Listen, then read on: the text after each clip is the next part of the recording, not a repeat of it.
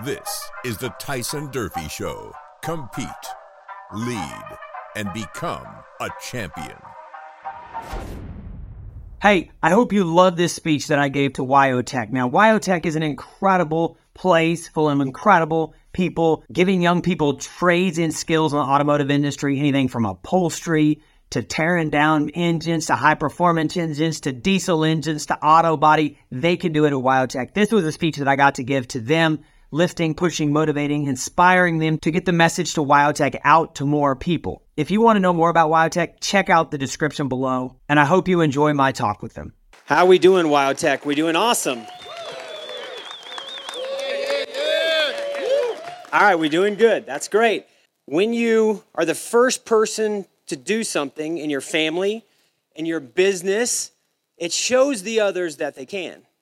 So today, I want to share my story with you, and I want to talk a little bit about the struggles and the breakthroughs that I had to make. And I also want to talk to you a little bit about marketing and business. Are we good with that? Yes. All right, so I come from Texas, the land of 110 degrees. and pray for rain because we need it really bad. We haven't had any rain all summer. But I wasn't always from Texas. I actually grew up in the Midwest. I grew up in St. Joe, Missouri, was the nearest decent sized town to where I lived. I'm from Savannah. It's a little small country town about 15 miles away from there.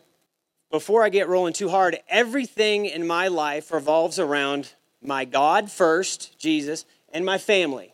This is why I do everything. We talk a lot about a strong why. Why do we go out and we recruit students? Why do we go put ourselves out there? Why are we waking up every day, putting in the extra effort? For me, it's very simple. I always tie it to something much greater than myself because me as an individual, left to my own devices, I'm not a very good guy. I'm lazy. I don't want to work. I would much rather sit on the TV and watch some survival show than I would to go out there and sweat and build fence and build businesses. But when I tie it back to my family, when I tie it back to my God, it forces me out of bed in the morning. It forces me to go do more than what I actually thought I'm capable of.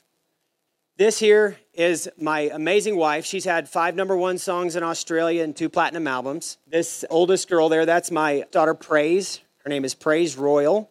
My middle daughter, her name is Risen Breeze. And my son is Tyne Cross. And this is why I function and operate at a higher level all the time.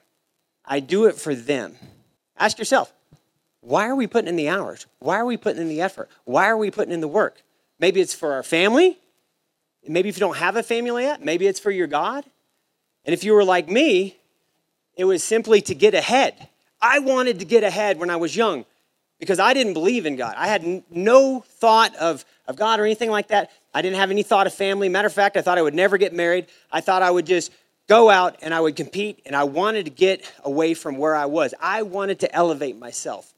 So as I began growing as a human being, my why shifted throughout the years. Linda's why now might be completely different than Ron's why. Why is going to shift and your change. For a lot of time, I wanted to be the best in the world. I wanted to be the best calf roper on planet Earth. But you know what? It didn't always start out that way for me. This is the highlight reel. This is the Instagram post. This is the social media. But what a lot of people don't see is that I had to come from very, very humble beginnings. See that little kid on the left hand side? That's me. And that time I liked gangster rap music and MC Hammer. That's what I wanted to be. Because my parents got divorced, and there was knockdown dragouts 24 7, and there was fighting, and there was chaos, and there was alcohol. When my family divided, was living with my mother in the inner city, stealing, skipping school, gangster rap music as a little redheaded white kid. That was my life. I can firmly tell you that was the wrong path. I was influenced as a young human being. I was influenced into that because of my life circumstances. Think about all the young men and women that you guys can shift and mold and change and give a skill to by getting them here, a place like this. I didn't even have a thought that I would do anything with my life at that point. All I knew was knockdown dragouts, fights, and chaos. That's it. Every day, fight or flight. That's how I was raised. Now, I love my parents. They're incredible human beings. And I know they tried the best that they could, but I was in constant fight or flight. A lot of these guys, these girls out here, they don't come from the perfect houses. They need a skill. They need to get their hands dirty doing something. They need a skill to lift them up and get them out. Matter of fact, this is the barn. When my mom was pregnant with me, this was the barn right here in this stall that my mom, my dad, and my two brothers lived in. We lived right here in that stall, right there. Horses all around. So when they say, Tyson, were you raised in a barn? You damn right I was raised in a barn. When we finally got a trailer house, a really old rickety trailer house, and moved out of that, I spent 18 hours a day in the barn training horses, roping, riding. Not long after that, I developed my first skill shoeing horses. Now, think about it. Coming from a dirt floor, no running water, no heat, wood fire, mattress on the ground, blankets, not the little thermal sleeping bags that we have, the survivalists have, that I like to watch on TV. That's where I came from. I show that to you because I want to show you the context of which the level of individuals that I work with today. The companies that I work with, that I have brand partnerships with, are billion dollar companies, major corporations. If I can come from that to working with these companies to building my own successful businesses on the right, what can you do? More importantly, who can you help by giving a skill? A skill is the thing that elevates people out of the trash. A skill is the thing that allows them to go on and create the life that, thank God, I have now. I don't have to worry about money anymore. I don't have to worry about if I have to go two weeks without food. I don't have to worry about if the lights are going to get turned off. When I lived with my mom in the inner city, we would go sometimes two weeks without electricity. You know what my mom would say? She'd say, honey, this is, this is going to be such an amazing adventure we're going to pretend that we're camping for the next couple of weeks. She said that because she was trying to project optimism amongst the turmoil and the chaos in her heart of not being able to provide food, not being able to provide electricity. And guess what? My family did not believe in taking a handout. They looked at it as a handout. My mom didn't believe in government assistance. So we just went without. So I had to get very ingenuitive in my brain this time. I had to go and convince the neighbors to give me food because we didn't have any. Hey, you know, mom's out of town, she's working late. You know, it'd be all right if I just eat with you guys today? And guess what? They would say yes. Somebody a little bit more fortunate than us would say yes. They would give me some food.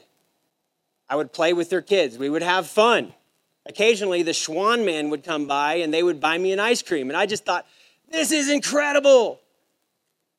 Some of these young men and women that you're helping, that you're urging, that you're pushing to get into this program are in similar situations that I was. They're in similar situations, and it's up to you to elevate them, to help them, to push them. It's a skill from the start that got me out of that situation. Now, I had amazing family. We didn't have monetary things, but we had camaraderie, my mom and my dad made me feel special through all of this. They made me feel like there was something special inside of me.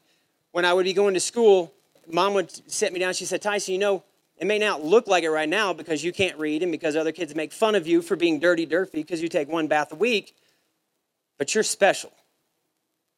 You're talented. You're going to do something amazing with your life. And those words shaped the man I am today. It shaped the optimistic man that I am right now you have the opportunity to do that for some of these kids. They may not be at this level, they may not be at what would be considered the poverty level, but that's okay. They might come from middle class, hardworking homes, from people who like to do hard things, who like to work on cars, who like to weld, who like digging the dirt. They might come from those type of households. And guess what? That's the group of individuals that we need to empower in America right now. I'm a firm believer that the IT startup was the cool thing of the 90s and the 2000s, but I think there's going to be a big resurgence into the trades coming up because guess what? They've done such a good job of sucking that out of American culture that American culture needs it again. Ask yourself, what can I do to get more people involved? How can I help them? See, there's cognitive biases in every single human being. People are motivated in, in different ways. When you talk to a young man or a young woman at 15 or 16 years old, what are they thinking? I can't wait to drive. If I could just get my license, I can have freedom. They love loud cars. Very simple. They love loud cars. They like speed. And then what's the next thing they want to do? If they come from a small town like mine, they're going to put a four inch lift on their truck. They're going to get bigger tires. We had CB radios back in the day, so we had the antennas coming off the back. The other kids like the fast cars, the muscle cars. There was always a project. What if you motivated these kids into the program by understanding the cognitive biases that they want? Don't push, you need to get an education. You need to do, kids don't want to get educated, they want to have fun. But what's even better is if you can educate them while they're having fun, which is what happens right here. When I was over there two weeks ago, we wrapped out a motor at 8,000 RPMs, and every single one of those young men, they got, they got the phone out. They were looking at the engine. They were 8,000, and my eardrums were about to explode. And I'm like, please turn it off. But I'm going to be 40 this year, and they're 18. They don't care about their eardrums. Motivate these young men like that. Motivate these young women like that. When I was young, my motivation was money. My dad's favorite saying was, Son, do you know how much that cost? So I could begin to think, okay, all right, I heard that enough. How do I get money? How do I make money? I was introduced to horseshoeing. At nine years old, I started shoeing horses with my brother. We would travel all around the Midwest and we would crawl under, you know, three to five horses a day. My brother give me 10 bucks a horse. Big money. I'm nine, 10 years old. Big money. Come home 30 bucks. I lived very much the immigrant existence, even though I wasn't. I didn't spend a dime and I saved everything, not knowing that that habit would serve me for the rest of my life. I learned how to shoe horses. By the time I was 14 years old, eighth grade, going into high school, guess who hired who to drive him to his horseshoeing appointments? I hired the upperclassmen to drive me to my appointments. I'm all of a sudden the cool eighth grader, ninth grader, hanging out with juniors and seniors, and they were on my payroll because I had a skill. All the other little ninth graders, it's like, that Tyson Durfee, he's always hanging out with seniors. He's always hanging out with juniors. When the bell was going off, I would go hang out with them, and they thought I was just talking about the cool stuff I was doing. I was recruiting somebody to drive me to my horseshoeing appointment after school. Hey, you want to make an extra 20 bucks? Hey, you want to make an extra 10 bucks? I use that tool, cognitive bias, status. Everybody wants status, right? I use that as leverage for me to get to know all this upperclassmen. Going to my junior and senior year of high school, I made 30,000 bucks each year, didn't spend a dime of it, saved it all. By the time I was a senior, I carried around a 1,000 bucks in cash in my pocket at all times because it made me feel good. And when I graduated high school, I joined the pro rodeo tour. That would have never happened without a skill. That would have never happened without the ability to ride a horse and shoe a horse. Now, at this point in my life, I was all about hustle, grind, work hard, all the stuff that's cool on YouTube and Instagram. And guess what? There's a place for that. If you want to get to the top, these guys, you're going to have to work hard. Does anybody work hard in this room? Give me, give me hands up. Yes, you work hard. But above and beyond that, what's the next level of working hard? Because you're going to run out of time at some point. What's the next thing? It's here. It's a little thing I call leverage. Leverage is through cognitive biases and getting people to believe in what you're doing, talking to people, understanding what their needs, their concerns, going out and saying, How can I do it differently than I did it last year so that I can hit better numbers, so I can hit better people, so I can have better relationship next year than I did before? You know, the corporates will say it's about the numbers, get the numbers, get the numbers, get the numbers. It's about numbers, but it's also about relationships. You got to know the customer in their soul. You have to know them when I was shoeing horses, the number one thing that every person that owned a horse hated is that a horseshoer would make an appointment and not show up. Has that ever happened to anybody who had a horseshoer?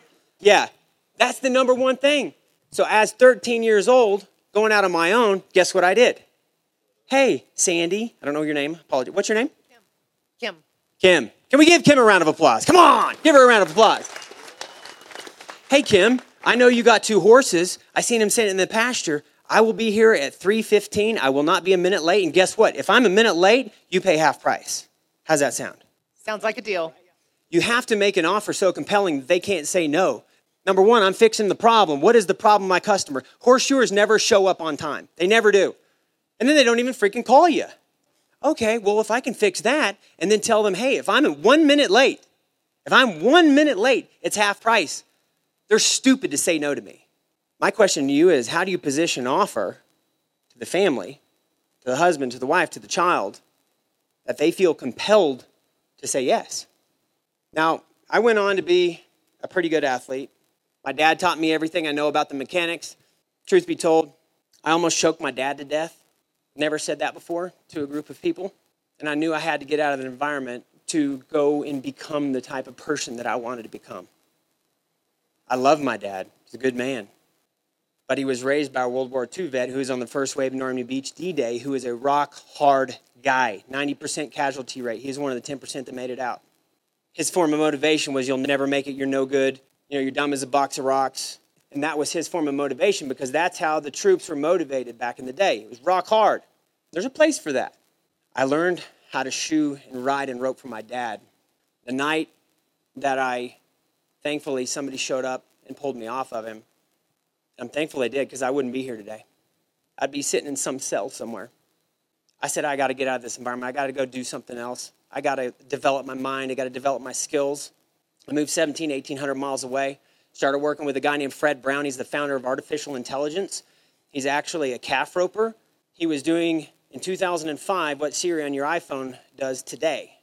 Brilliant man. Taught me about everything about my mind, how to capitalize on my mind, how to overcome limiting beliefs, how to get past the things that are holding me back, my past, the things that I hold on to that drag me down like dead weights from behind me. He taught me how to let go of all that stuff. Do you guys really, truly know that you will not ever be remembered by your failures? You will only be remembered by the good things that you did? As an athlete, you know, the best rodeo athletes on planet Earth win money about 50% of the time.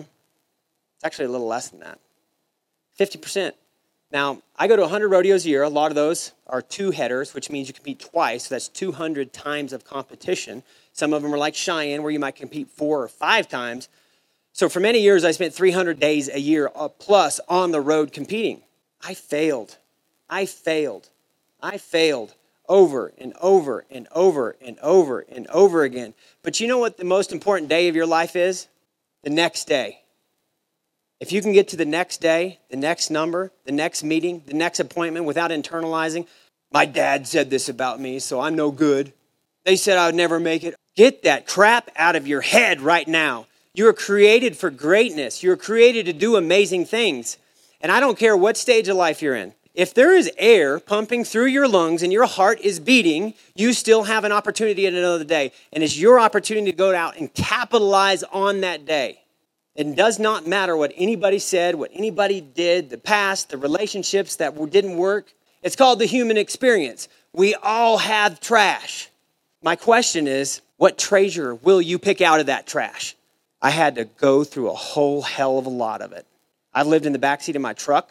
I've rodeoed on credit cards when I was so upside down. I didn't even have enough money to get to the competition back home. I just thought, well, I'll figure it out. I spent years of my life internalizing on how stupid I am. I was in every learning disability class. I was ADD. The kids made fun of me all the time. I would hang out in the hallways until about three seconds before the bell would ring, and then I would jump into my LD class because I'd get past the door before the ring. But I didn't want anybody seeing me go in that classroom because I knew that meant more people making fun of me. Do you know the good thing about that is? I had two choices. I could choose to stand up and fight for the life I wanted. I could visualize it in my head, me being smarter, me being a millionaire. So when you're in that conversation, it doesn't work out. Don't internalize. Say, hey, what can I learn from this? Nobody said anything about me. I'm not my past. I'm not that relationship. I can do it. I got it. Don't internalize. Come with an act of service. Service. Service. You can change the outcome by the way you present yourself. I didn't eat a lot as a child. And what I did eat was trash. I had no idea about nutrition. And I wanted to be a professional athlete, like crazy. But we didn't talk about it. After I started working with my mentor and getting a little bit more of an influence from my mother, I learned that I could smile my way to victories. I could smile my way through failures. So I began to start smiling at a lot of the rodeos when I did bad. I would just walk back and be like, next time, next time I'm gonna, you know, and, and people would think, that Tyson Durfee's crazy. He's a little different. He's not like everybody else. Guess what? I'm not. If you fit in, you're never gonna stand out. You have to be different. People have to notice something different about your heart, your smile, the way you present yourself, the way you carry yourself, the way you look them in the eye. They have to notice something different.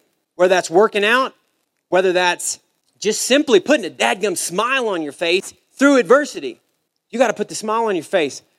The day I married my wife, which she is way over my head, like I'm talking like son of a gun. Sometimes I look at her and I'm like, you dirtball country boy, how'd you pull this off? But I did because I smiled and I was honest and I talked.